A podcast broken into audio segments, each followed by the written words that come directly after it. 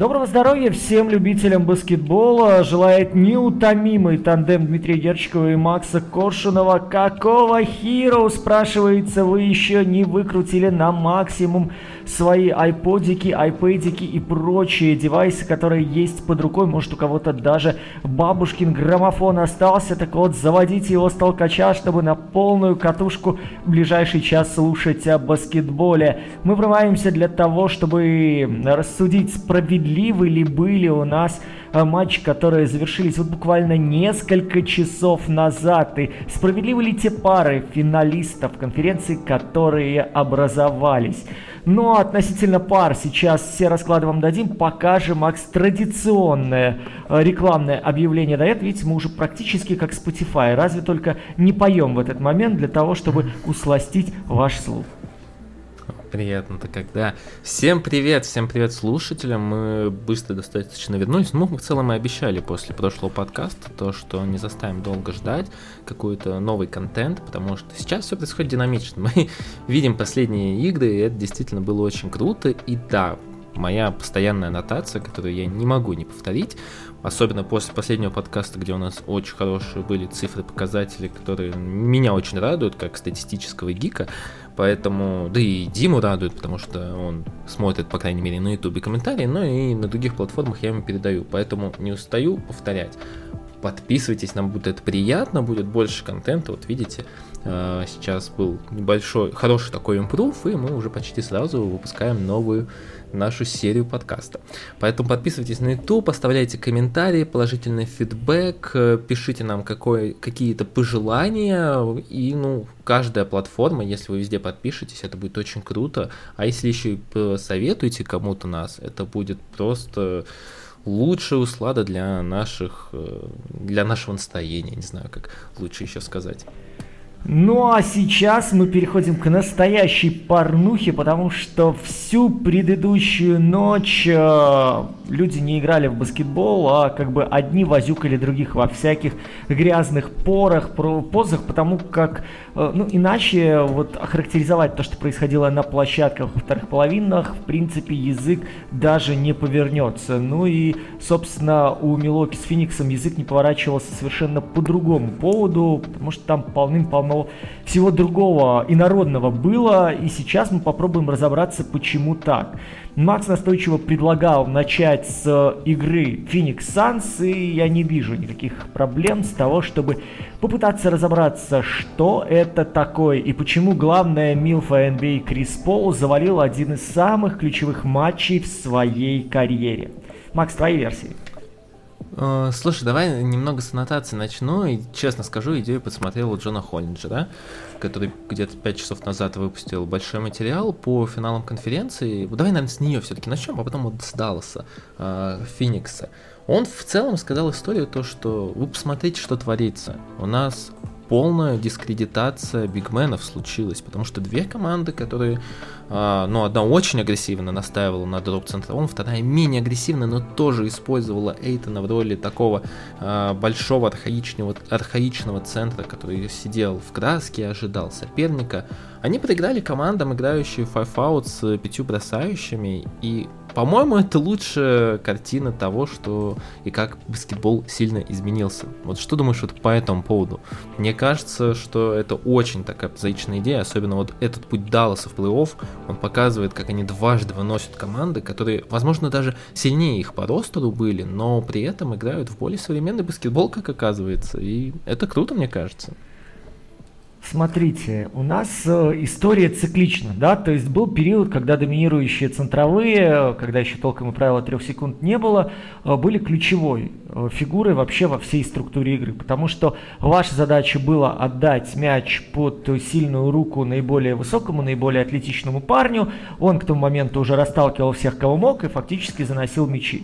Это вся история, даже так плюс-минус до середины 90-х продолжалась. Конечно, центровые совершенствовались, центровые изменялись, там и Адмирал, да, и люди, которые приходили после него, и Яо Мин, которые вместе с Шакилом э, находились немножко на разных, скажем так, планетах, но примерно один и тот же функционал использовали для того, чтобы проявлять свою силушку богатырскую.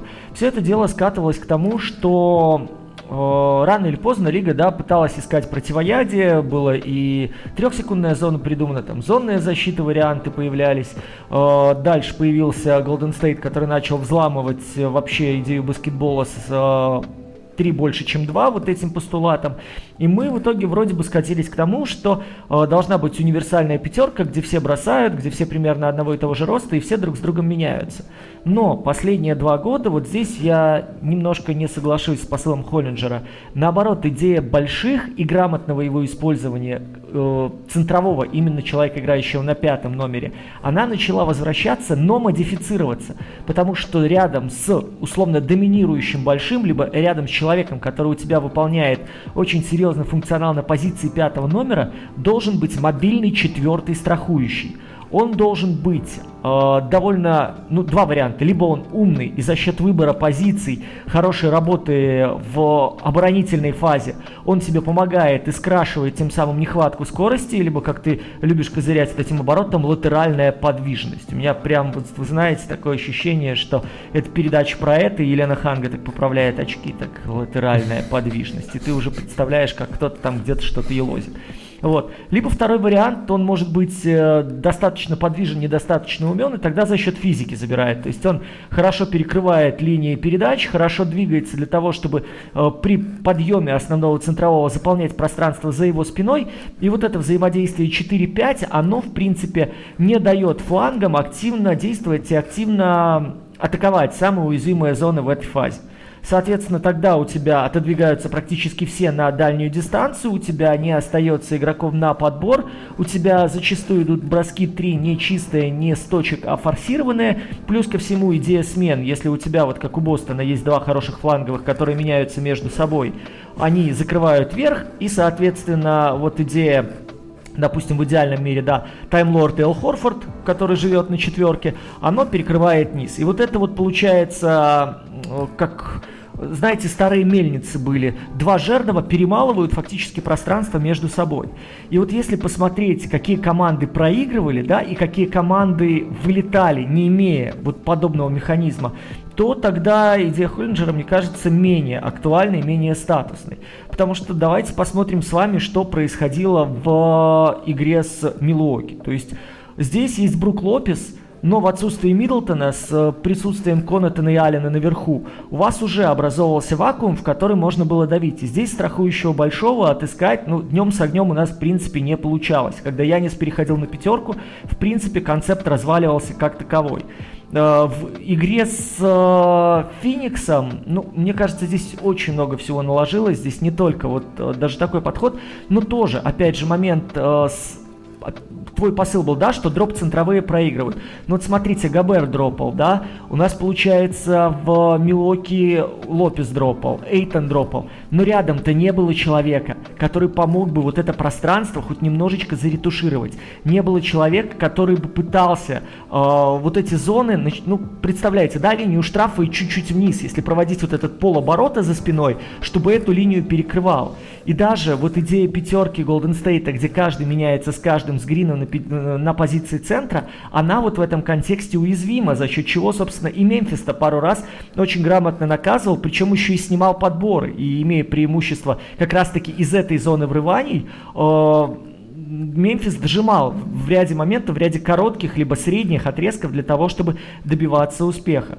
Так что мне кажется, здесь идея прям низложения центрового и идея э, защиты в дроп-формате, она вброшена интересно, потому что подогнана немножко под результат. Но опять же, вот этот, э, знаешь... Э, условие, дополнительная составляющая, оно вынесено за скобки. Потому что когда ты его вернешь, ты увидишь, что в принципе эта модель как раз таки со страхующим большим. И что очень важно вот в данном контексте, этот плей показывает, что с умным большим страхующим, который умеет адаптироваться, он живее всех живых. И, в принципе, при таком формате э, тот же Даллас выехал за счет Финни Смита, который помогал Пауэллу. Ну, про Бостон мы с вами уже говорили, причем здесь огромный респект у Доки, который сумел найти баланс э, Гранта Уильямса и Элла Хорфорда в 4-5.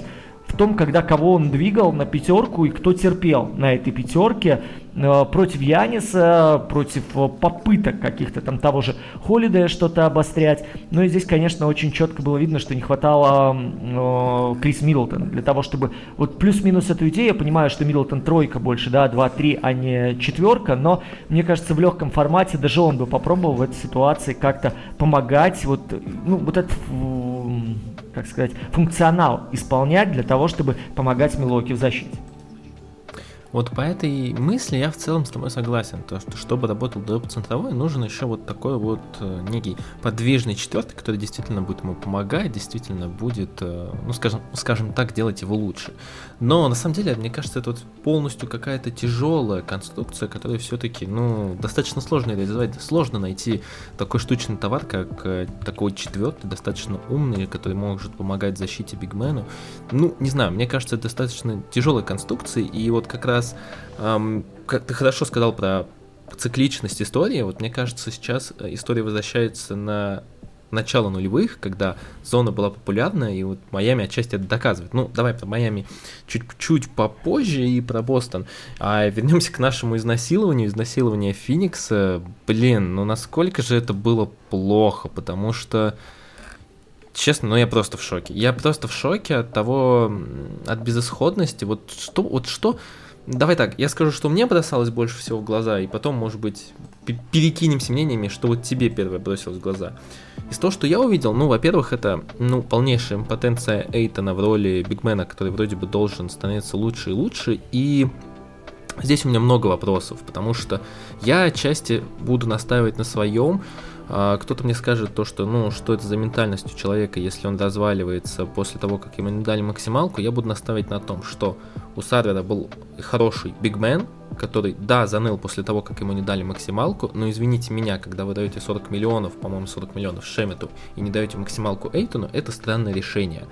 И отчасти отчасти, если действительно конфликт, про который нам говорят, то, что у Эйтона э, было какое-то непонимание, то, что там уже Букер о нем как-то холодно говорит, то, что Монти Уильямс пытается не выносить ссоры из избы, это говорит о том, что все-таки там было какое-то похолодание отношений, возможно, связанное именно с тем поводом, что Эйтону не дали контракт. И винить я в этом буду Сарвера, потому что у него не было возможности взять и заменить Эйтона в моменте, а испортить Эйтона в моменте у него была возможность, и он, к сожалению, это сделал отчасти.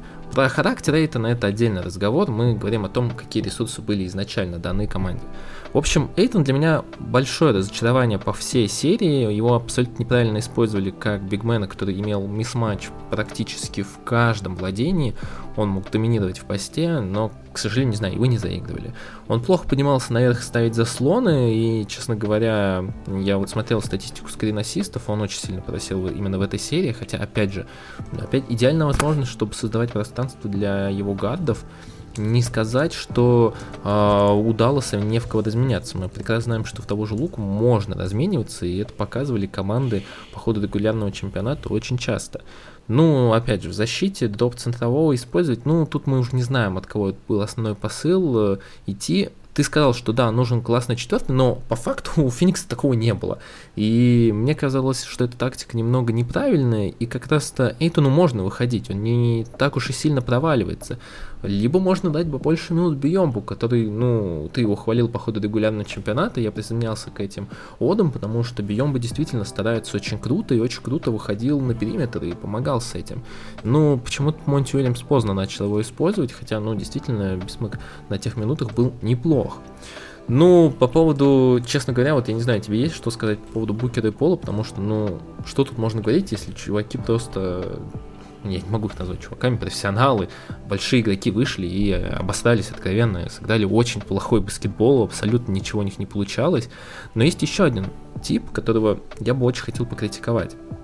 Я не буду много там критиковать Кэмерона Джонсона, человек играл в меру своих возможностей, где-то кроссоверы Дончича это фолы, которые, да, действительно не свистят, но вот эти толчки, когда ты делаешь э, первый шаг, ну, как бы, окей, это никто не свистит, я не могу назвать это фолы, это просто, ну, данность, которую нужно принять.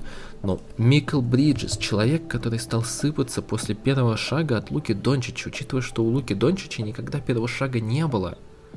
Блин, ну этот человек объективно по ходу регулярного чемпионата он для меня DPO, не Маркус Смарт, и настолько опозорится в последних двух-трех играх, когда он в защите менялся, терялся, а, сыпался после первого шага, блин, ну как же это плохо. Если честно, я не знаю, что с ним случилось, но у него и процент попадания стал ужасен, но и в защите, в главном его преимуществе, он был просто отвратителен. Ох, много-много сейчас мыслей, много сейчас посылов. Давайте по порядку. Первое. А, то, что касается Эйтона. Ребятушки, в NBA а уйма примеров того, как товарищи по команде ненавидели друг друга и готовы были жопы друг другу оторвать, но выходя на площадку, они делали свою работу. Да, это иногда вело к тому, что команда, которая могла стать династией и выиграть там условно под десяток титулов, я имею в виду, когда Коби и Шак были вместе, да, и, скажем, эгоизм людской уничтожил, ну, возможно, одну из самых величайших связок в прайме, которую NBA могла получить. В данной ситуации, давайте объективно, вы никто, вы не выигрывали титул, вы дошли до финала конференции, там сложились. Сейчас вы упустили э, преимущество, которое по серии практически наверняка гарантировало вам выход, даже оставляя право на ошибку. Вы не сделали целый ряд работы э, корректировочной после того, как э, получили нормальных таких трендюлей. И здесь первая моя претензия будет не столько к Эйтону, сколько к Монти Уильямсу. Потому что, да, он взял на себя вину после поражения, вопросов нет. Что там произошло внутри, почему это его решение было, мы узнаем, там, может, через какое-то время. Но для меня объективно сейчас разговоры о контракте, о мотивации, о том, что оценили или не оценили игроки, о том, что кто-то там на дне рождения Криса Пола начал выяснять отношения, кто круче, кто не круче. Здесь есть очень четкий посыл. Это все мериться пиписьками надо после сезона. Если у вас есть э, чемпионский титул, да, вот тогда можно чувство собственного величия почесывать и показывать, э, как оно вертикально встает и у кого оно длиннее. В данном контексте нереализованный Крис Пол, нереализованный Букер и Эйтон, который считает, что он там достоин 40, 80, 120 миллионов, сколько там ему в голову взбредет, не видно ни одного пруфа, скажем так, с исторической точки зрения. Вас по этой серии после 0-2 взяли и извозюкали уже прилично баскетболисты Далласа на своей не, площадке. Вот, это, не, вот тут я немного да, встряну, но тут, знаешь, можно в а, позицию сказать то, что как бы Эйтону и не давали возможности реализовать, не играли на него, когда, ну, действительно была возможность использовать Эйтона в роли пост-центрового. Воп... Объективно у него было преимущество. Вопросов но... нет, так это опять мы возвращаемся, это не проблема Эйтона. Это проблема ну, да, Монти да, Уильямса. Да. После серии, Согласен, да. после серии приди и скажи, понимаешь, вот э, у нас есть пример Дока Риверса прошлого года и пример партнеров Док, э, Бена Симмонса прошлого года, которые после поражения, уже после того, как серия закрылась, да, вывалили на партнера тонну говна, да, это было не по-людски. И вы должны были этим, условно говоря, заниматься в раздевалке, выяснять, кто там сыкло, а кто нет.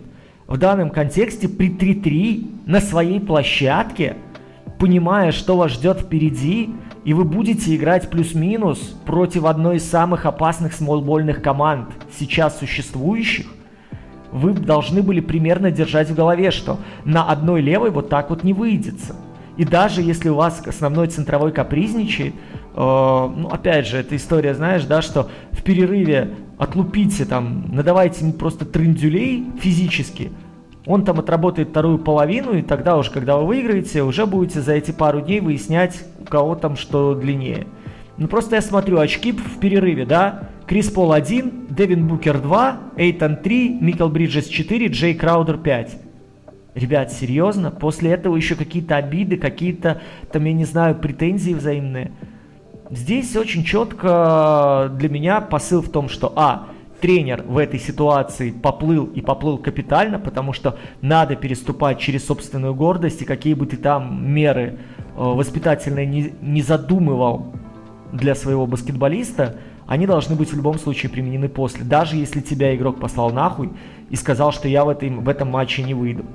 Вот тогда ты сможешь его сделать крайним. Если он выполняет твои установки от и до, тогда будь добр. Используй все ресурсы, которые есть у этой команды для того, чтобы обыграть Даллас. Идем дальше. По Бриджесу, Краудеру, Букеру и остальным.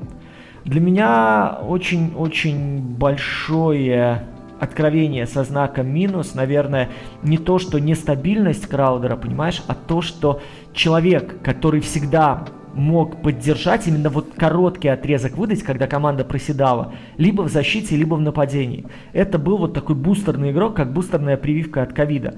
В этих матчах сработал один раз на, на 7 игр. И вот здесь для меня тоже очень непонятная реакция всей скамейки. Есть там проблемы с физикой, нет там проблем с физикой, есть какие-то ментальные штуки, я не знаю.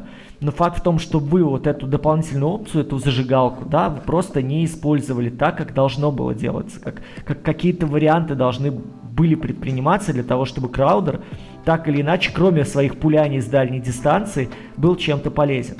Потому что у меня стойкое ощущение, что Уильямс, вот у него четкий есть, знаешь, там функционал, что Пол может создавать и может атаковать так, как ему вздумается, Букер может делать так, как ему вздумается, но Бриджес, Краудер и Эйтон заточены исключительно под выполнение двух-трех конкретных функций.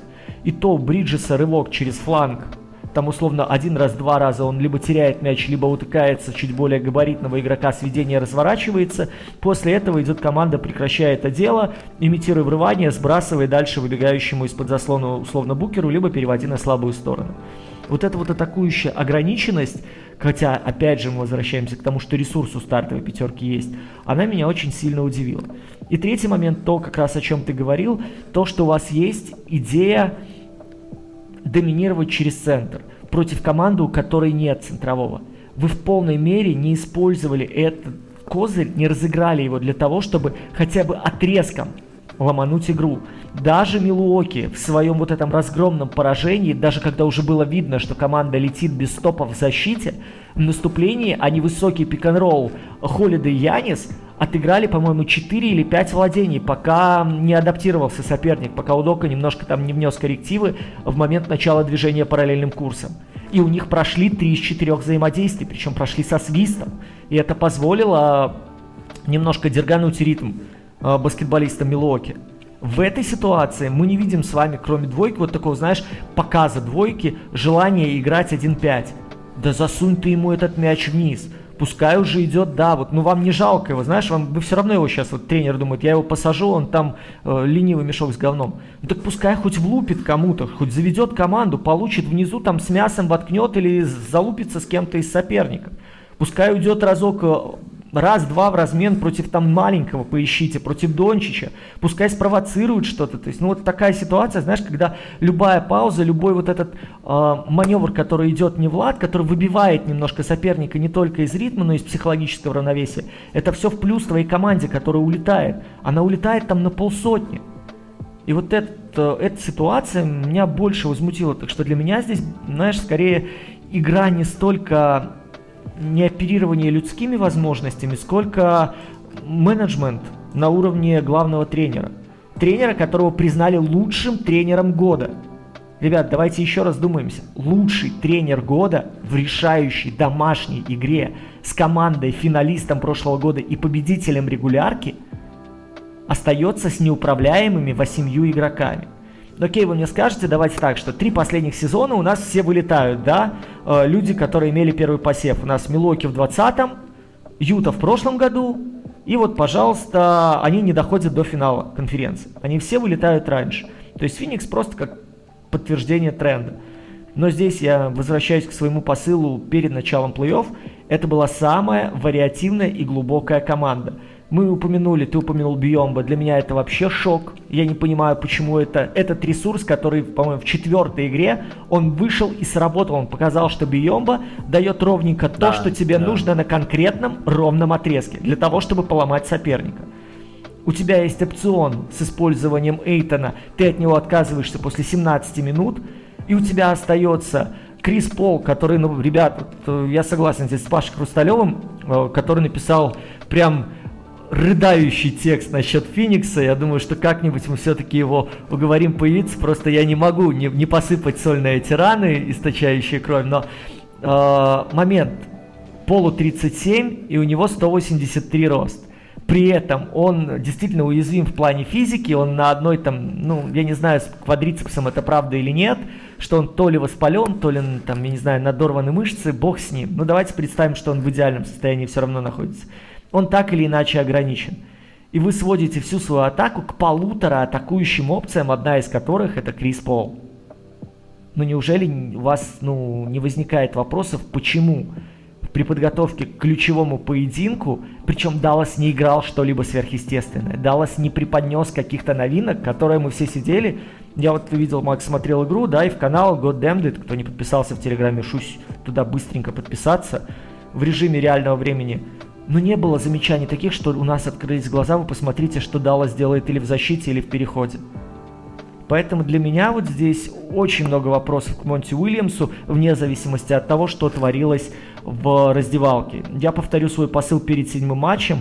По моим ощущениям, по тому, что я видел, у Феникса было больше ресурсов для того, чтобы в логичной, осмысленной игре, аккуратненько надавив на слабые места Далласа, даже при том, что Лука мог бы там 60 залить, спокойно вывести свою команду в финал конференции.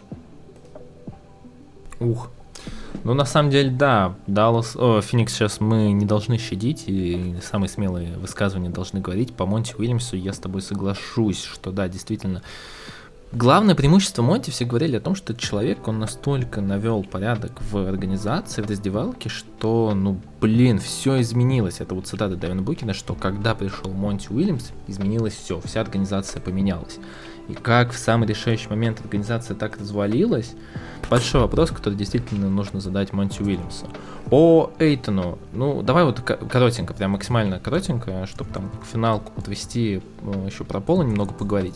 А, Деандре Эйтон, ты бы продлил его или нет? Потому что вот, ну, мое краткое мнение – я бы его продлевал бы в любом случае, просто потому что объективно это талантливый бигмен, который явно не раскрыл свой потенциал. Да, у него есть проблемы с ментальностью, решайте их как хотите, потому что просто его отпустить это глупейшее решение которое, ну, вам не простят, и как бы там сейчас его не хейтили болельщики команды, то в любом случае у Эйтона, ну, очень большое будущее, очень большое будущее, которое, ну, нужно реализовывать, нужно проводить с ним работу. Да, сейчас не получилось, но нужно это решать потенциально. А что стряслось фатального с Эйтоном? Ну вот объясни мне, что вот на основании одной этой конкретной игры мы узнали об Эйтоне, что поломало все наши представления о их его возможностях, как о возможностях Централова. Мои нет, появились только, знаешь, что эти ментальные вопросы, потому что когда все говорили об Эйтоне, это как-то, знаешь, говорили обособленно. Вот он существует, как-то, ну, не понимали, что он из себя представляет. А вот сейчас появился какой-то слух о том, что у Уэйтона есть достаточно такие, ну, серьезные ментальные проблемы как где-то я видел на одном из ресурсов. Мне кажется, мы сейчас придем к болезни имени Бена Симмонса что Ой. когда чувака просто, ну, знаешь, вот э, это, это вот инструмент пропаганды, как человек, который огромную часть своей жизни прожил в Беларуси, э, я могу вот такое сравнение провести, что когда вам каждый день говорят, что вы э, центровой с ментальными проблемами, там условно в 26 лет вы в один день проснетесь, как Грегор Замза, да, и осознаете, что вы превратились в человека с ментальными проблемами. Потому что обратка сейчас, вот выйди команда и поддержи Эйтона, я уверен, что ну, двух третей вот этих материалов и вбросов просто бы не появилось. Подойди Монти Уильямс к этому вопросу иначе. Здесь опять же момент, нужен он вам как ресурс или нет. Умеете вы это использовать или нет? Потому что таких людей, как условно Дончич, как условный Тейтум, как условный Янис, они их единицы у, даже, и даже у таких людей есть изъяны. И если говорить исключительно о них, то тогда так или иначе будут закрадываться сомнения, да, вот э, Милоки бился за Яниса не только потому, что он там гипер-супер талант и единорог, а потому что в Милоки больше никто не поедет из звезд, и переманить их будет туда очень сложно.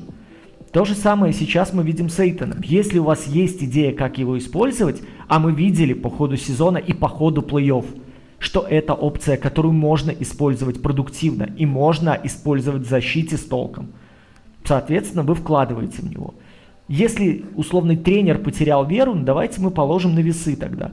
Что может предложить этот тренер без Эйтона, ну, как мы видели в седьмом матче, без 17 минут, которые провел Феникс Эйтон, да? Что он может предложить? Что он может предложить э, с ним? То есть, допустим, Феникс, который потерял Джамаранта, при всех нюансах, как бы он ни сыграл в плей-офф, э, у нас... Мемфис, Мемфис. Э, Мемфис, да, простите. У нас была идея, что они собираются делать и как, и каким образом выезжать. Э, когда Golden State терял своих ключевых исполнителей, окей, они там сливались, слетали вниз, но при этом было видно, что Кер из э, деревянных оставшихся людей пытался построить для того, чтобы на шаг вперед думая, да, внедрить э, Клея после возвращения, что сделает со Стефом. И то, как он использовал того же Пула на единице. Мы видели идею у Эрика Спаэльстера при всех нюансах, который видел ограниченность Адебая, который видел ограниченность э, атаки своей и вот эти плюс-минус идеи с Hero, которые мы обсуждали, да, идеи двойки с Дедманом, идеи с... Э, ну, для меня показательно то, что он из труса сумел, из человека, который играл в летней лиге, и был таким, знаешь, из разряда... Ладно, из труса, он даже из Ладипа сделал, который умер Ну, к этому, я вот к этому шел, что когда у тебя Струс был в G-лиге э, человеком, который пытался наработать на контракт, а потом появляется Аладипа и они плюс-минус в ротации с фланговыми игроками делают 1-3, ну, с позиции 1-2-3, взаимозаменяемую их сколько-нибудь играющую вторую пятерку. Мы видим идею, мы видим понимание у людей. Вот э, что мы будем делать, да, без своих ключевых исполнителей. Что будет делать Куин Снайдер без ключевых исполнителей, мы так и не увидели.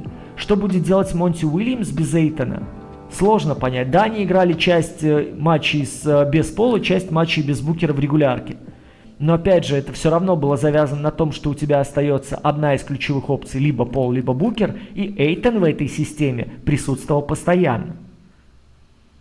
Поэтому для меня здесь как бы вопросов не стоит, в него имеет смысл вкладываться, но опять же, вам надо очень четко понять, как видит работу плана Б Монти Уильямс исходя из седьмого матча, и б, как он видит развитие, в принципе, своих отношений с Эйтоном и использование Эйтона в дальнейшем именно как одной из ключевых атакующих опций.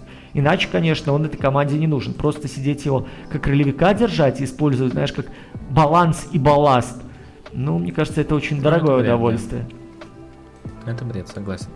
На самом деле, побуду немного дома и с прикутом. Я, в принципе, еще бы вчера сказал точно, чтобы Эйтона продлили, любой офер, который ему бы выкатил условный Портланд, который уже появились слухи, а, Феникс бы повторил. Сейчас, конечно, появились некие вопросы, посмотрим, что будет здесь летом, не будем гадать. Я просто расскажу про один прецедент. Когда Вашингтон думал продлевать от Поттера или нет, они дождались лета, долго думали и ну, справедливо думали, потому что максималку он не тянет, а потом подумали, что надо ему дать. Это новый Пол Джордж тогда, как всем казалось, особенно тем, кто сидел в офисе Вашингтона.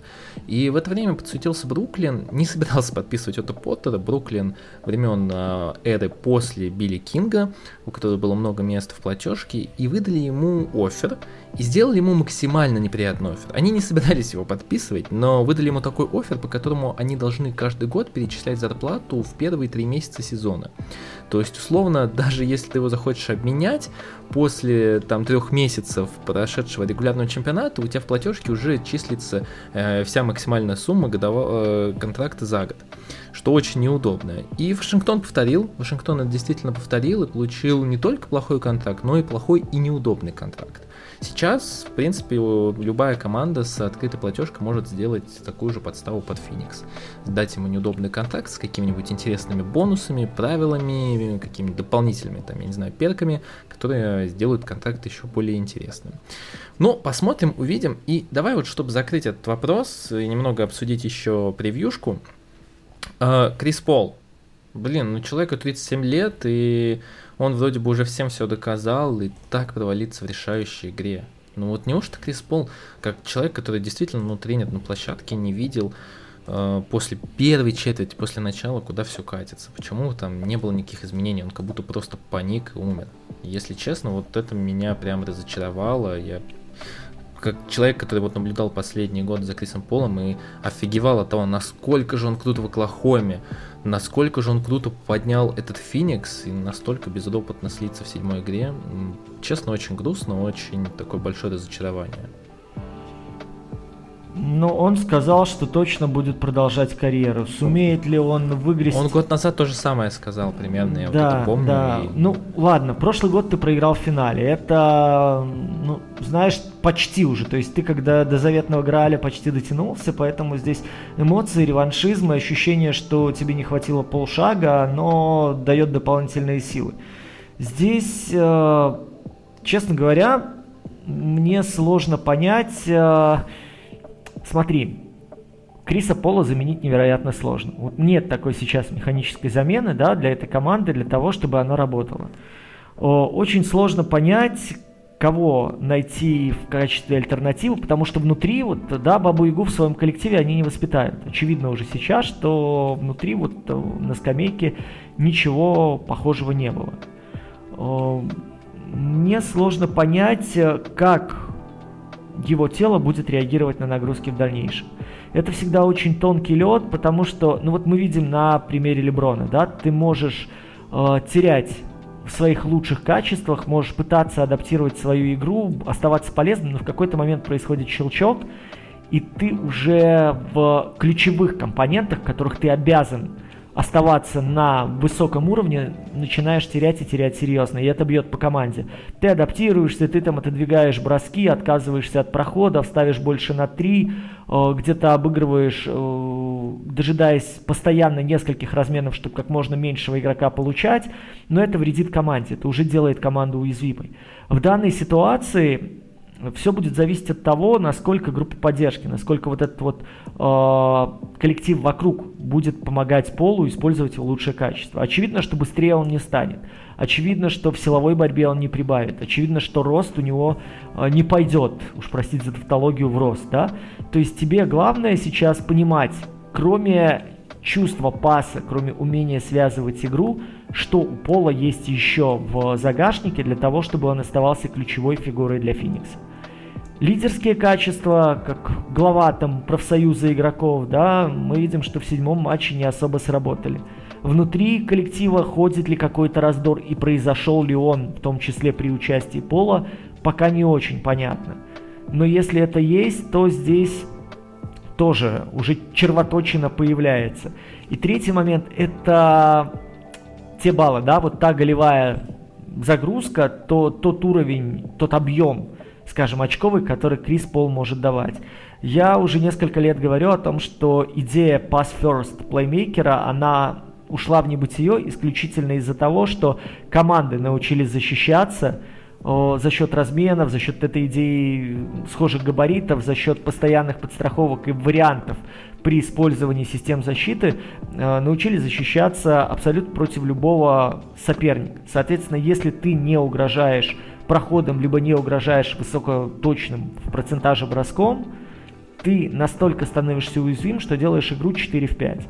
И это непозволительно. Это непозволительно по, современным, по меркам современной NBA. А. Плюс Патрик Беверли очень здравую мысль выказал в том, что в следующем сезоне на, э, количество травм уменьшится вот после всех этих постковидных, да, после всех этих сдвигов, которые мы пережили, после дополнительных олимпийских нагрузок, которые так или иначе повлияли, сейчас ситуация будет меняться и будет, мне кажется, более ровно выглядеть э, уровень, вот этот, э, как сказать, кривая травм. И это для пола огромный минус, потому что тогда надо будет больше давать отдыха, больше паузы, сокращать отрезки, в том числе отрезки интенсивные, и я не знаю, может ли Феникс позволить себе такую роскошь.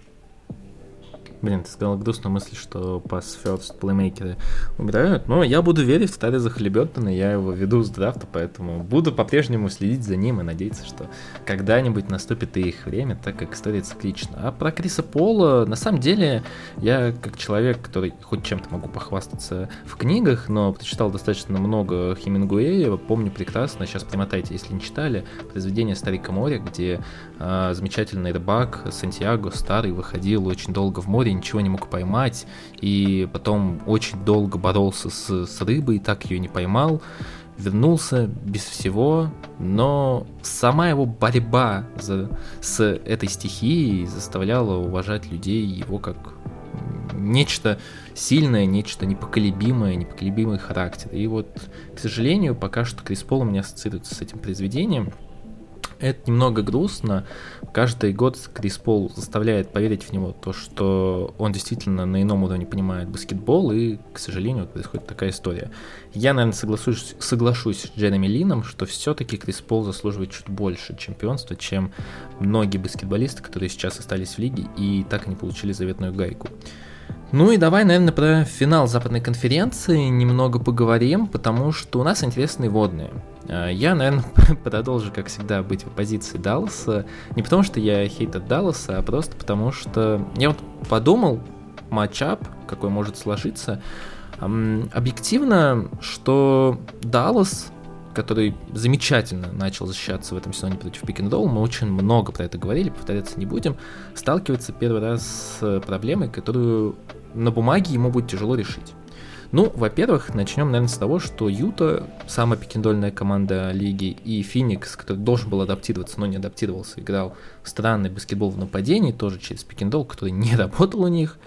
А, это одна история, а Golden State, который по ходу регулярного чемпионата играл меньше всех пикинодолов в лиге, это немного другая история, и адаптироваться против движения мяча Golden State, движения игроков будет труднее. И я не уверен, что здесь а, только Реджи Буллока и Дориана Финни Смилта хватит на большое количество игр, чтобы они выдерживали этот темп, причем выдерживали э, стабильно и держали э, планку хорошей защиты. Плюс, мне опять же тяжело, но тут, наверное, ты со мной не согласишься, представить, что э, команда, которая обыграла двух э, дроп-центровых, э, ну, по сути, с Ютой и Фениксом, Фениксом это было так, обыграет легко Golden State с Дреймондом Грином, который будет действительно выходить часто на дугу, будет спокойно подниматься и, в принципе, играть в фулл размен Golden State тоже может. Ну и последнее, наверное, Golden State очень неплохо показали тактику против Луки Дончича в предыдущих двух сериях. Сначала они просто бросили Николу Йокича и как бы сказали, окей, набирай очки, нам плевать, делай что хочешь. Потом примерно то же самое они сделали с Джамарантом, и в целом это работало. Они оставляли главного угрозу один на один, давали набирать ему очки, но в целом команда и, и их команда проигрывала. Почему они не смогут это использовать против Луки Дончича, мне тяжело представить. По Джейсону Киду еще немного хочу сказать, то что Джейсон Кид наконец столкнется с... Ну, к сожалению, Монтвиллис чистую проиграл серию. И сейчас Джейсон Кид не делал огромных изменений, объективно. Ты про это тоже сказал, что по ходу седьмой игры Даллас не показал ничего нового. Они сыграли круто. Честь и хвала Джейсону Киду. А, я, пом... я просто помню, что главный его факт из биографии именно тренерской был тот факт, что после тяжелой тренировки Ларри Сандер завершил карьеру в свое время, когда он тренировал Милоуки. И никто не ожидал от него, что такой будет крутой сезон удался. Но объективно дал э, Джейсон Кит в этом плей-офф еще не сталкивался с тренером, который будет играть против него в шахматы. Стив Кер может это сделать, Стив Кер имеет огромный опыт, Golden State точно не обосрется в седьмой игре, потому что Golden State, э, когда проигрывает кучу очков, спокойно танцует под чант э, Мемфиса на их арене, расслабленно себя чувствует, улыбается, потом уходит и делает дело, и явно у этой команды гораздо больше опыта, особенно в решающих играх. Поэтому, честно, я знаю, что я это говорил уже против Феникса, но как бы кто мог представить то, что Феникс настолько грустно умрет?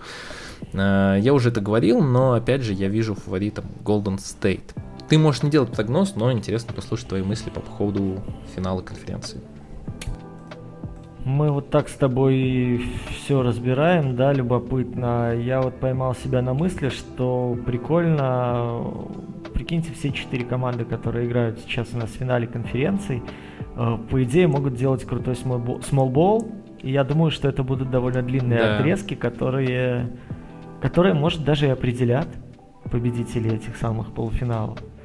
И мне в этом плане кажется, что, во-первых, уровень стабильности, уровень адаптивности у Golden State на данный момент выше.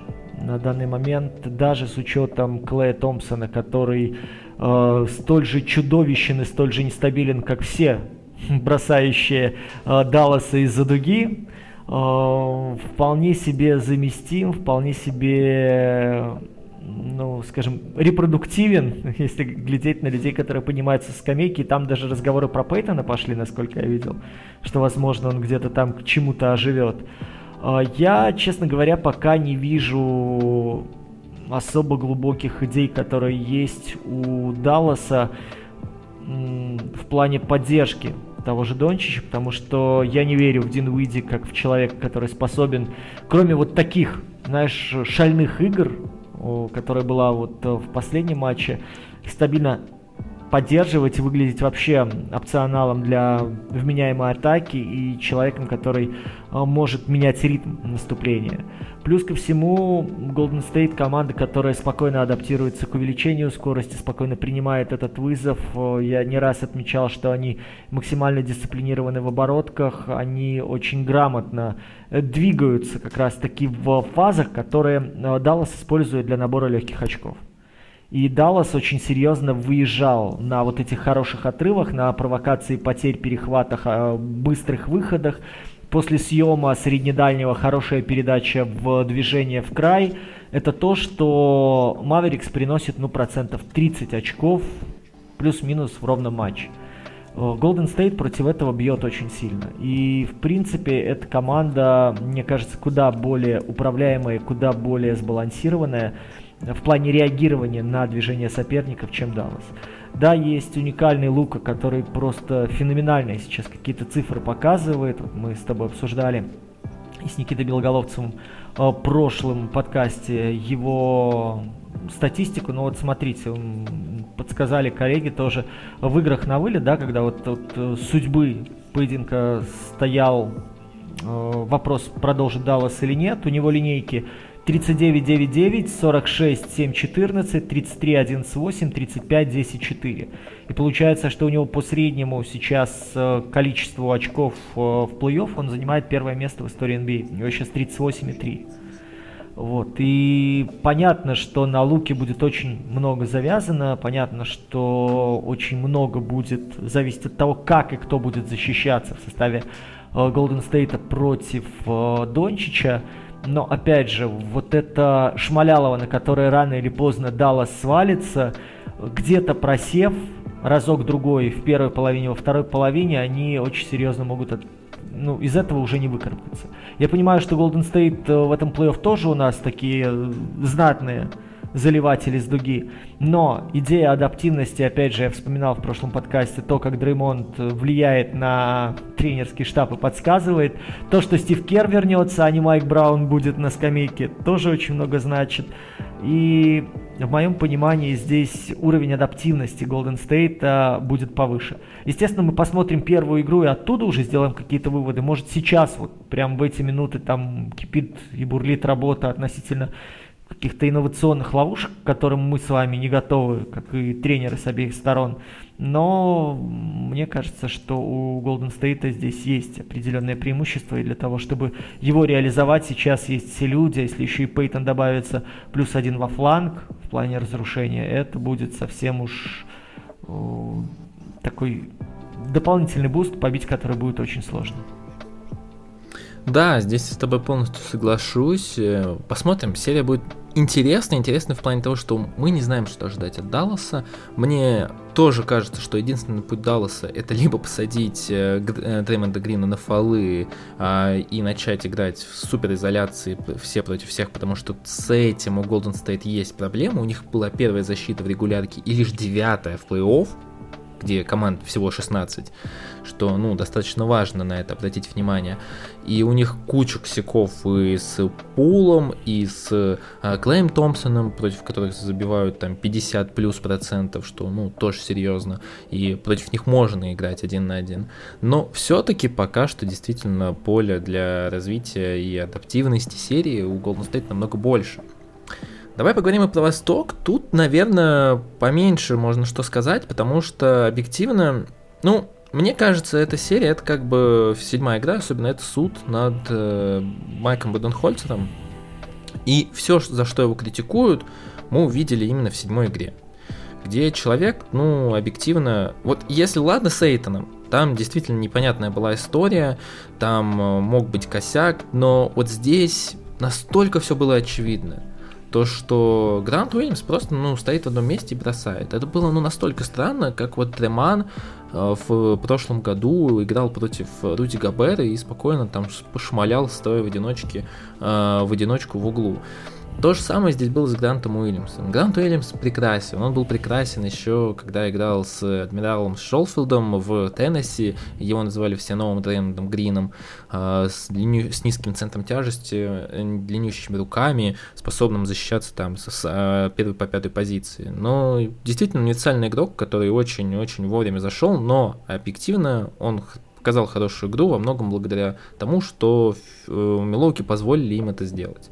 Позволили ему это сделать. Э, Брук Лопес прекрасен. Один из моих любимых римпротекторов и, наверное, один из самых лучших по части э, игроков, которые вот именно могут защищать краску. Но он не подходит под эту тактику, он не может играть против файфаута, и то, как Майк Буденхольцер просто смотрел на то, что происходит с его командой, это грустно. Это, к сожалению, было полное э, деклассирование команды. Конечно, многие скажут, что будь Крис Миддлтон, была бы абсолютно другая серия. И я соглашусь, потому что когда Холидей берет по 20 бросков за игру и промахивается больше 100 раз, по-моему, за серию, это очень плохо. Это объективно ужасно, и Крис Миддлтон, который взял бы на себя а, броски в изоляциях, серию сильно бы изменилась. Также бы он заказывал гораздо более серьезное сопротивление Тейтуму, хотя бы поднимая руку повыше, чем Пэт Конатон, против которого, ну, Тейтум забил очень много. Если мы заглянем в статистику, то, наверное, он будет одной из главных мишенью за весь сезон, э, за всю серию. А, то же самое можно сказать и по Хилу, который провалил полностью серию. И, в принципе, да, ну, то, за что ругали Буденхольцера всегда, в седьмой игре вылилось максимально сильно. Мне было больно смотреть последний матч в этом э, противостоянии, не потому что я кого-то поддерживаю, но вы знаете, э, то, как тренер просто принимает свою идею за аксиому, за некую догму, и то, как слепо ей верит и в нее верит, э, меня очень сильно огорчило, потому что в моем понимании любая слепая вера, э, она приводит к катастрофическим последствиям. И на примерах вот этих агрессивных религий, где люди слепо верят в догмат, э, можно найти этому миллион доказательств. Кроме страдания окружающим, слепая вера ничего никогда никому не доставляла.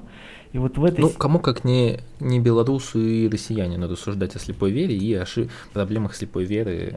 Окружая... Окружающих их людей. Так и есть. Именно. А, поэтому, вот смотрите, первая половина. А, вроде как тактика работает, потому что Бостон не попадает. Бостон не попадает из открытых позиций, из хороших позиций.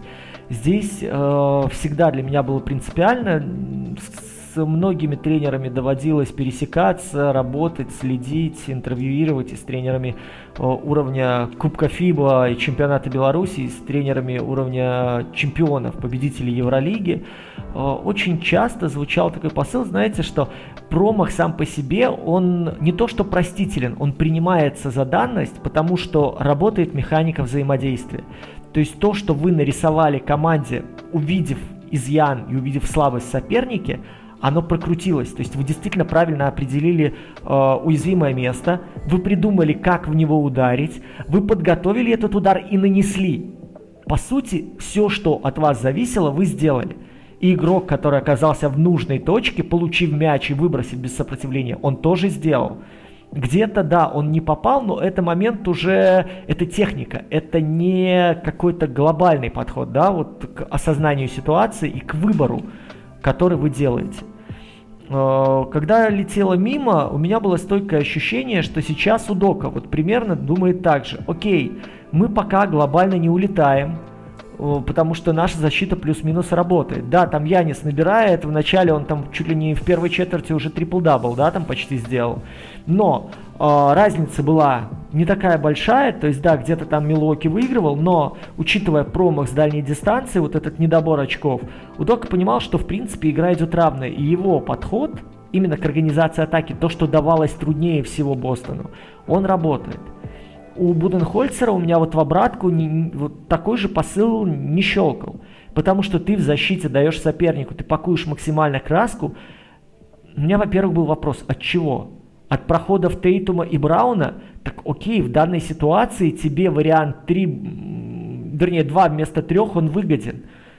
Ты хочешь избежать э, перебора фолов со стороны Яниса и со стороны Лопеса, но ты оставляешь Брука внизу в любом случае. То есть так или иначе он будет уязвим, потому что соперник уже будет в внизу, и при любом контакте он будет уязвим. То есть любой момент, когда вы зевнете, вот вы разбираете краску, любая позиционная ошибка, она фактически подставляет вашего центрового. И третий момент. А, когда вы используете эту систему, очевидно, что не прилагает Бостон каких-то усилий для того, чтобы найти игроков в открытой позиции. У них это даже входом-сбросом не назовешь. То есть человек умышленно уводит своего опекуна под большого, умышленно провоцируя вот этот даже не сдвоенную опеку, а трафик, для того, чтобы отдать рядом фактически стоящему человеку, готовому для дальнего броска. У Милоки в обратку ничего подобного не было. Они с большим трудом находили возможности для атаки, и, в принципе, вот эта идея, знаете, прямо маниакальная одержимость отдать мяч Янису в пост. Даже если он находится рядом, даже если он идет параллельным курсом, даже если вы вскрыли свою половину площадки, при размене, окей, вернуть Янису, потому что у него будет какое-то преимущество. Но на Яниса стягиваются, Янису не дают возможности разворачиваться, его вынуждают тратить ему сил для того, чтобы просто увидеть кусок площадки и отдать даже на свободного бьющего. Из-за чего в концовке, да, уже в третьей четверти он начал, обыгрывая соперника, не попадать из-под кольца, потому что уровень усталости, выхолощенности, физической даже, вот выжатости, можем так сказать, она была запредельной. Он был запредельный, этот уровень.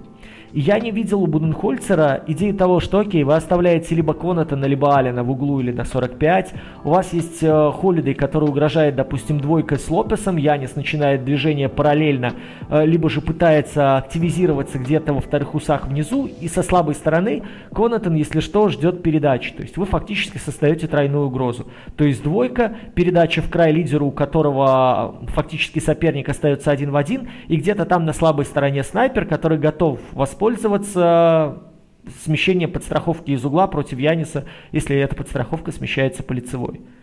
Наоборот, получается какой-то такой тупой навал, которым, да, Милоки заковыривал, но, скажем так, в пространстве и во времени это не убеждало, что будет работать весь матч. Единственное, что меня порадовало в первой половине у Бакс, это была классная игра Грейсона Аллена, я об этом писал. Единственный человек, которого реально не в чем было упрекнуть. Несмотря на дефицит габаритов, он перся там верхом через заслону, он пытался ногами доставать то, что не успевал. Он пытался оставаться со своим э, до последнего. Ну, то есть, действительно, человек вот выпахивал, выжигал землю для того, чтобы не дать сопернику легких бросков. И потом вторая половина. Смотрите, она начинается с двух быстрых трех, одной быстрой атаки и тайм-аута Буденхольцера, который должен что-то менять.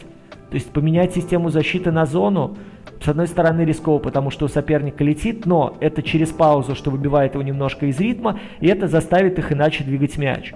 Логично? Логично поменять состав на легкий для того, чтобы чуть активнее прессовать, вполне возможно, смарта или оказывать э, более активное давление на Тейтума, сдваиваться и заставлять, окей, там его из-под давления, как Яниса, отдавать. Тоже вариант. Логично? Логично. Что мы еще посмотрим с такими вот ситуациями есть? Играем смену каждый с каждым. Просто для, за счет того, чтобы вот этим частоколом, штакетником немножко помелькать перед лицом Celtics. Логично? Логично. После тайм-аута Бостон, э, Милоки выходит и играет ровно то же самое, что делал до тайм-аута. После этого, честно, у меня не было слов. Когда вы э, в трех следующих атаках подряд, у вас Лопес остается внизу, от него кто-то идет потом еще из угла страховать, там как только Тейтум идет в проход, скидка в край, и Лопес на всех парах летит в угол пытаться имитировать сопротивление бьющему Уильямсу. Но это было настолько ну не знаю, ну это, ну это порнография, вы знаете, даже вот когда какая-нибудь престарелая актриса, которая была в молодости прям огонек, решила тряхнуть стариной, и вот когда она этим начинает трясти, вам хочется выключить порнофильм. Вот это примерно то же самое было с Милуоки. Эти обвисшие сиськи примерно как руки у Брука Лопеса, когда он пытается помешать Гранту Уильямсу. И здесь Удока для меня был молодцом, когда он выпустил Причарда. Хотя мне весь прошлый сезон какой-то там оголтелый фанат Бостона пытался доказать, что Причард это чистый первый номер у нас. Он вышел и очень четко вот с этих точек еще добавил. То есть он сделал состав чуть легче, но он получил очень хорошего спотапера, который просто похоронил. Знаете, как эти э, древнеримский воин прибил гвоздями руки Иисуса. Вот так примерно Причард прибил Милоки. но здесь отсутствие всякой реакции Буденхольцера для меня это был просто приговор команде. Не упустил все-таки возможности про порноактрису что-то добавить, за что я тебя и очень люблю. А по Буденхольцеру, да, ты в целом сказал максимально все, что у меня было на языке, но я не сказал в своем спиче.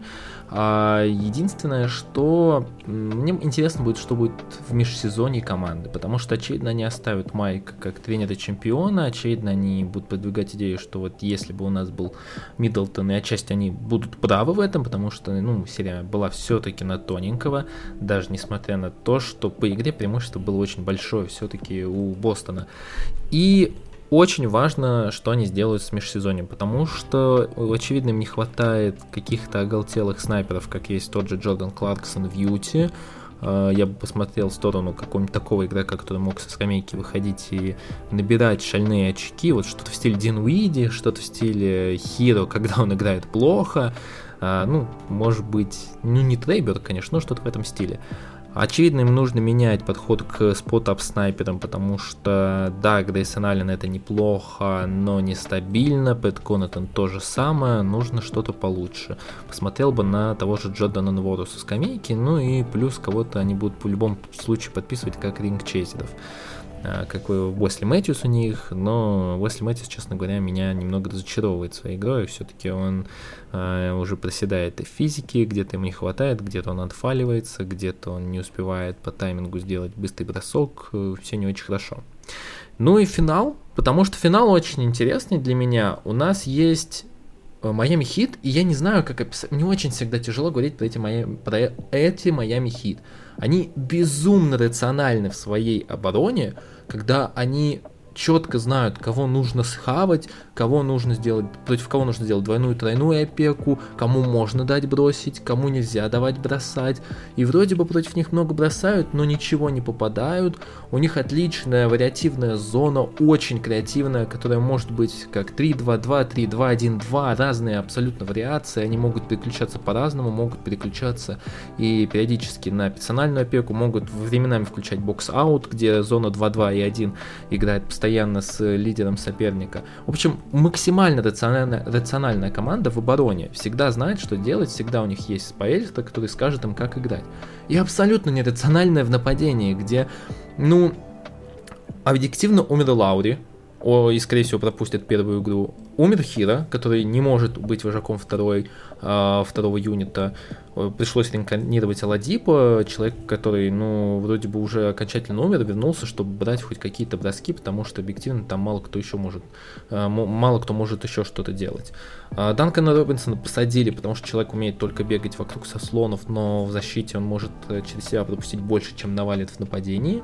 У них есть Джимми Батлер, который провел прекрасную серию с Филадельфией, но при этом все его броски это какое-то иррациональное непонимание того, что этот человек действительно э, звезда в текущее время, потому что играет он со сложных средних бросков, когда он через стайбулу заваливает, разменивается стайбула на имбида, пытается через него бросить, да, забивает, но, блин, поставить на то, что этот человек будет стабильно набирать очки в роли первой опции в нападении в финале конференции против этого Бостона, я вообще не стал, потому что по факту это тот же Батлер, что и был сезон назад, и которого закрыл Янис.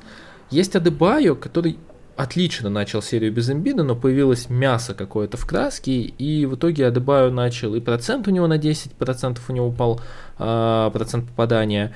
У него там стал не 23 за игру набирать, как в первых двух играх, а всего 13, и в целом кем наполнить краску у Постона хватает, там есть и Грант Уильямс, там есть и Эл Хотфорд, объективно э, Бэм Адебайо будет сложно набирать очки против них, за счет чего Майами будет играть в нападении – непонятно. Но при этом я уверен, что хит затянут любую игру против Бостона в какую-то вязкую, такую неприятную жижу, где будет все 50 на 50 и шансы у них будут. Но за счет чего им выигрывать матчи, как известно, защита выигрывает титулы, но нападение выигрывает матчи, я не понимаю, честно. И мне очень сложно это описать, поэтому вот для меня как-то Бостон фаворит, но мне тяжело описать, почему Майами и могут выиграть, и не могут выиграть. Возможно, ты как-то вот скомпонуешь мои мысли. Скомпоновать сложно, потому что пара, с одной стороны, противоречивая. У меня вот в этой серии э, впервые, наверное, да, вот за все время, которое мы говорили, э, разбирали Бостон, у Celtics э, есть возможность играть спереди, то есть у Celtics есть возможность диктовать свои условия. И здесь, опять же, по-хорошему, используя все свои ключевые козыри безошибочно, Celtics выглядит не просто фаворитом, а Celtics выглядит та команда, которая заставит Майами играть и плясать под свою дудку. Но проблема в том, что Бостон враг самому себе. Есть самый главный враг Бостона в этой серии это именно Celtics. Потому что у Хит есть идеи по провокации неудобных бросков, по провокации неудобного темпа, по превращению игры команды Бостона в наступлении опять в Тейтум Бол и опять в работу из статики.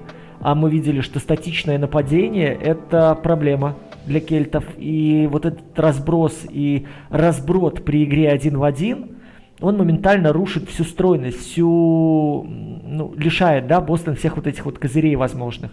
С использованием двух флангов с разных сторон, с использованием хорошего длинного четвертого, с использованием кто бы ты ни был на пятом номере, э, как человек, который так или иначе э, будет выключать Адебая, да, или хотя бы изолировать его от всей остальной четверки в рабочей, и дальше там уже надо найти нужный мисс-матч, опять же, при отсутствии Лоури, либо с наличием его, все равно, что Лоури, что Винсент, это уже у вас уязвимая точка, у вас э, никуда не делись вопросы, когда будут выходить, и будет выходить либо Данкан Робинсон, либо Струс, да, кто-то скажет, Макс неплохой защитник, но опять же, неплохой и хороший, это совершенно разные вещи. Да, у вас придется Адебая в какие-то моменты искать варианты разменов и оставаться с Тейтумом как можно дальше, рискуя подхватить лишний фол. И опять же, это держа в уме у Доки есть возможность понимать, в кого бить и куда бить. А, главное здесь грамотно держать ритм и не, не сбиваться вот на это, знаешь, тупорылое желание пробить стену лбом.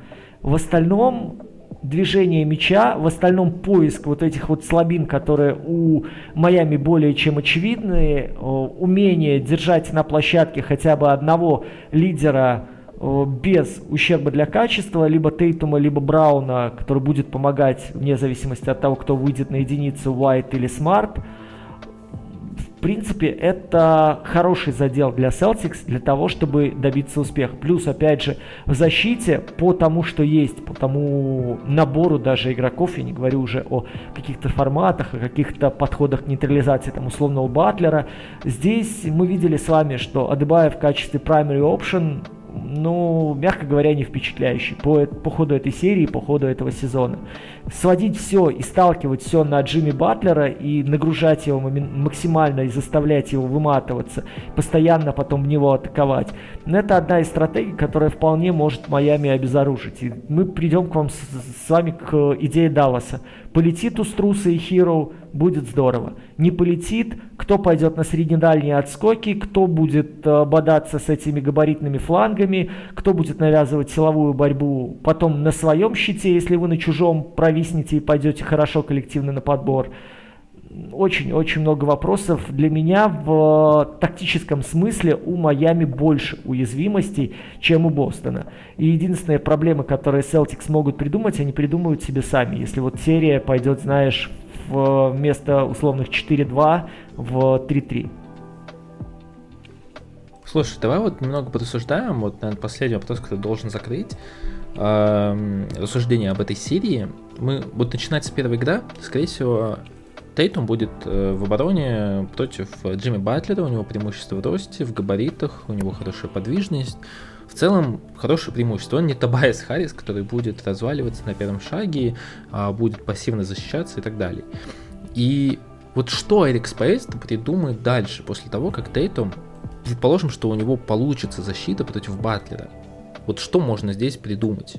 Дальше ты оставляешь, э, ну, по идее, Хиру, да, как альтернативного болхендлера.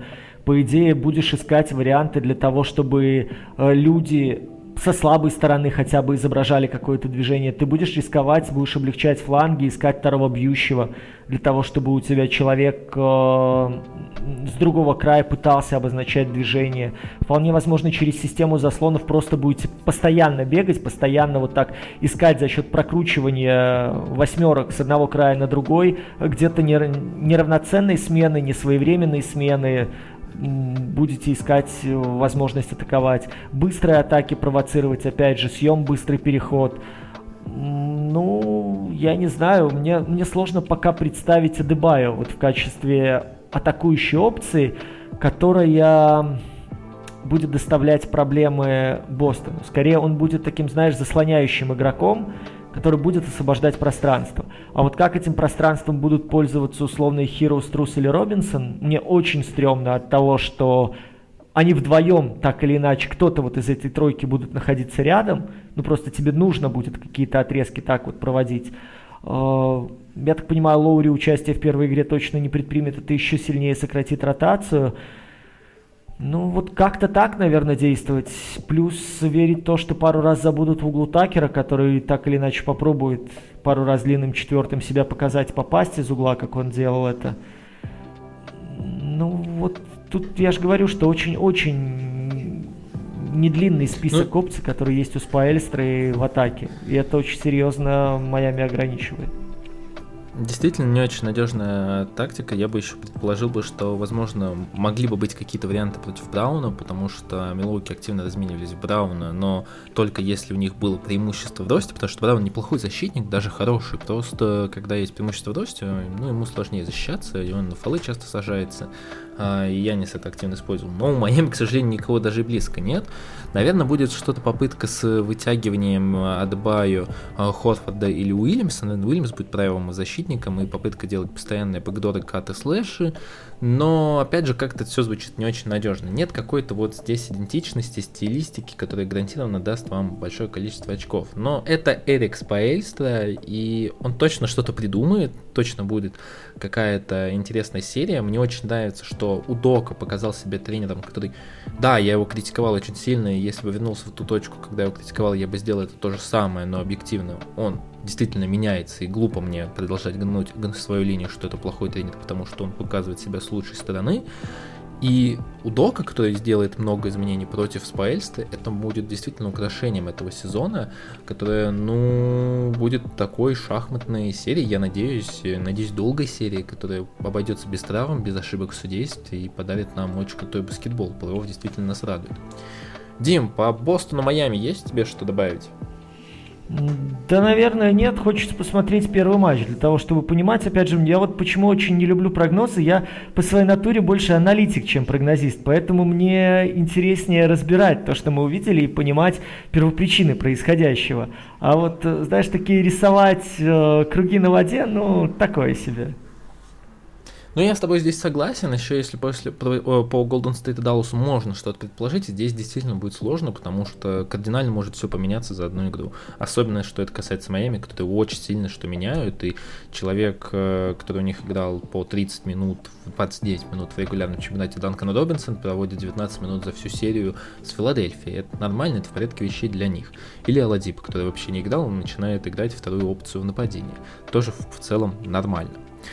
А, немного опять вышли за пределы, но я слежу по статистике. Вы, в принципе, продолжаете слушать, даже если у нас почти два часа выходит, как это был наш прошлый подкаст, что, безусловно, греет нам душу. Дим, спасибо тебе большое за разговор. Мне кажется, получилось очень круто, и очень круто мы закрыли второй раунд и перешли к финалам конференции к нашим парам. Спасибо вам, что дослушали до конца. Спасибо, вам, что терпишь все это ворчание. Ребятушки, огромная-огромная к вам просьба. Подписывайтесь на ютубе, ставьте колокольчики там или дергайте за бубенцы, как кому угодно. Рассказывайте о нас, потому что каждый новый человек, который примыкает к нашей секте, ну, для меня это как родной сын или как еще один парень в коллекции Лизы Энн. Она признавалась, что больше 700 человек, так сказать, пропустила через свою душу. Поэтому оставайтесь с нами. Мы планируем а, небольшое непотребство с началом а, финала конференции. Любые ваши вопросы, любые ваши идеи приветствуются. Возможно, во время финалов конференции, либо же после них мы устроим mailback, то есть все ваши вопросы, которые накопятся, попросим оставить в либо телеграм-канале, либо в комментариях к видео на ютубе, и, соответственно, один выпуск специально запишем для вас. Поэтому любые ваши реакции, позитивные, негативные, проклятия, э, рассказы о любимых порноактрисах э, с огромным удовольствием принимаются и читаются в комментах к YouTube выпуску. Э, берегите себя, оставайтесь с людьми, что бы ни происходило вокруг. Всех целую крепко в нос и надеюсь, что в скором времени вновь услышимся с вами в эфире «Какого хиру». Да, друзья, полностью присоединяюсь к словам Димы. Ну и я слежу за тем, то, что после последнего нашего подкаста подписалось довольно-таки много народа, значит, мы не исчерпали все ресурсы, и вы можете продолжать подписываться. Это действительно очень нам приятно и увеличивает э, количество нашего контента. Ну и опять же, как всегда, у нас остались самые решающие серии, поэтому хорошего вам баскетбола, сейчас его будет очень много. Следите за НБА, следите вместе, вместе с нами. Э, мы постоянно постараемся делать для вас э, это погружение наиболее интересным, наиболее каким-то интеллектуально значимым. А, надеюсь, вам будет с нами комфортно, ну а мы будем увеличивать долю контента. Ну и мирного неба вам над головой, и помните, что даже после самой темной ночи всегда наступает рассвет.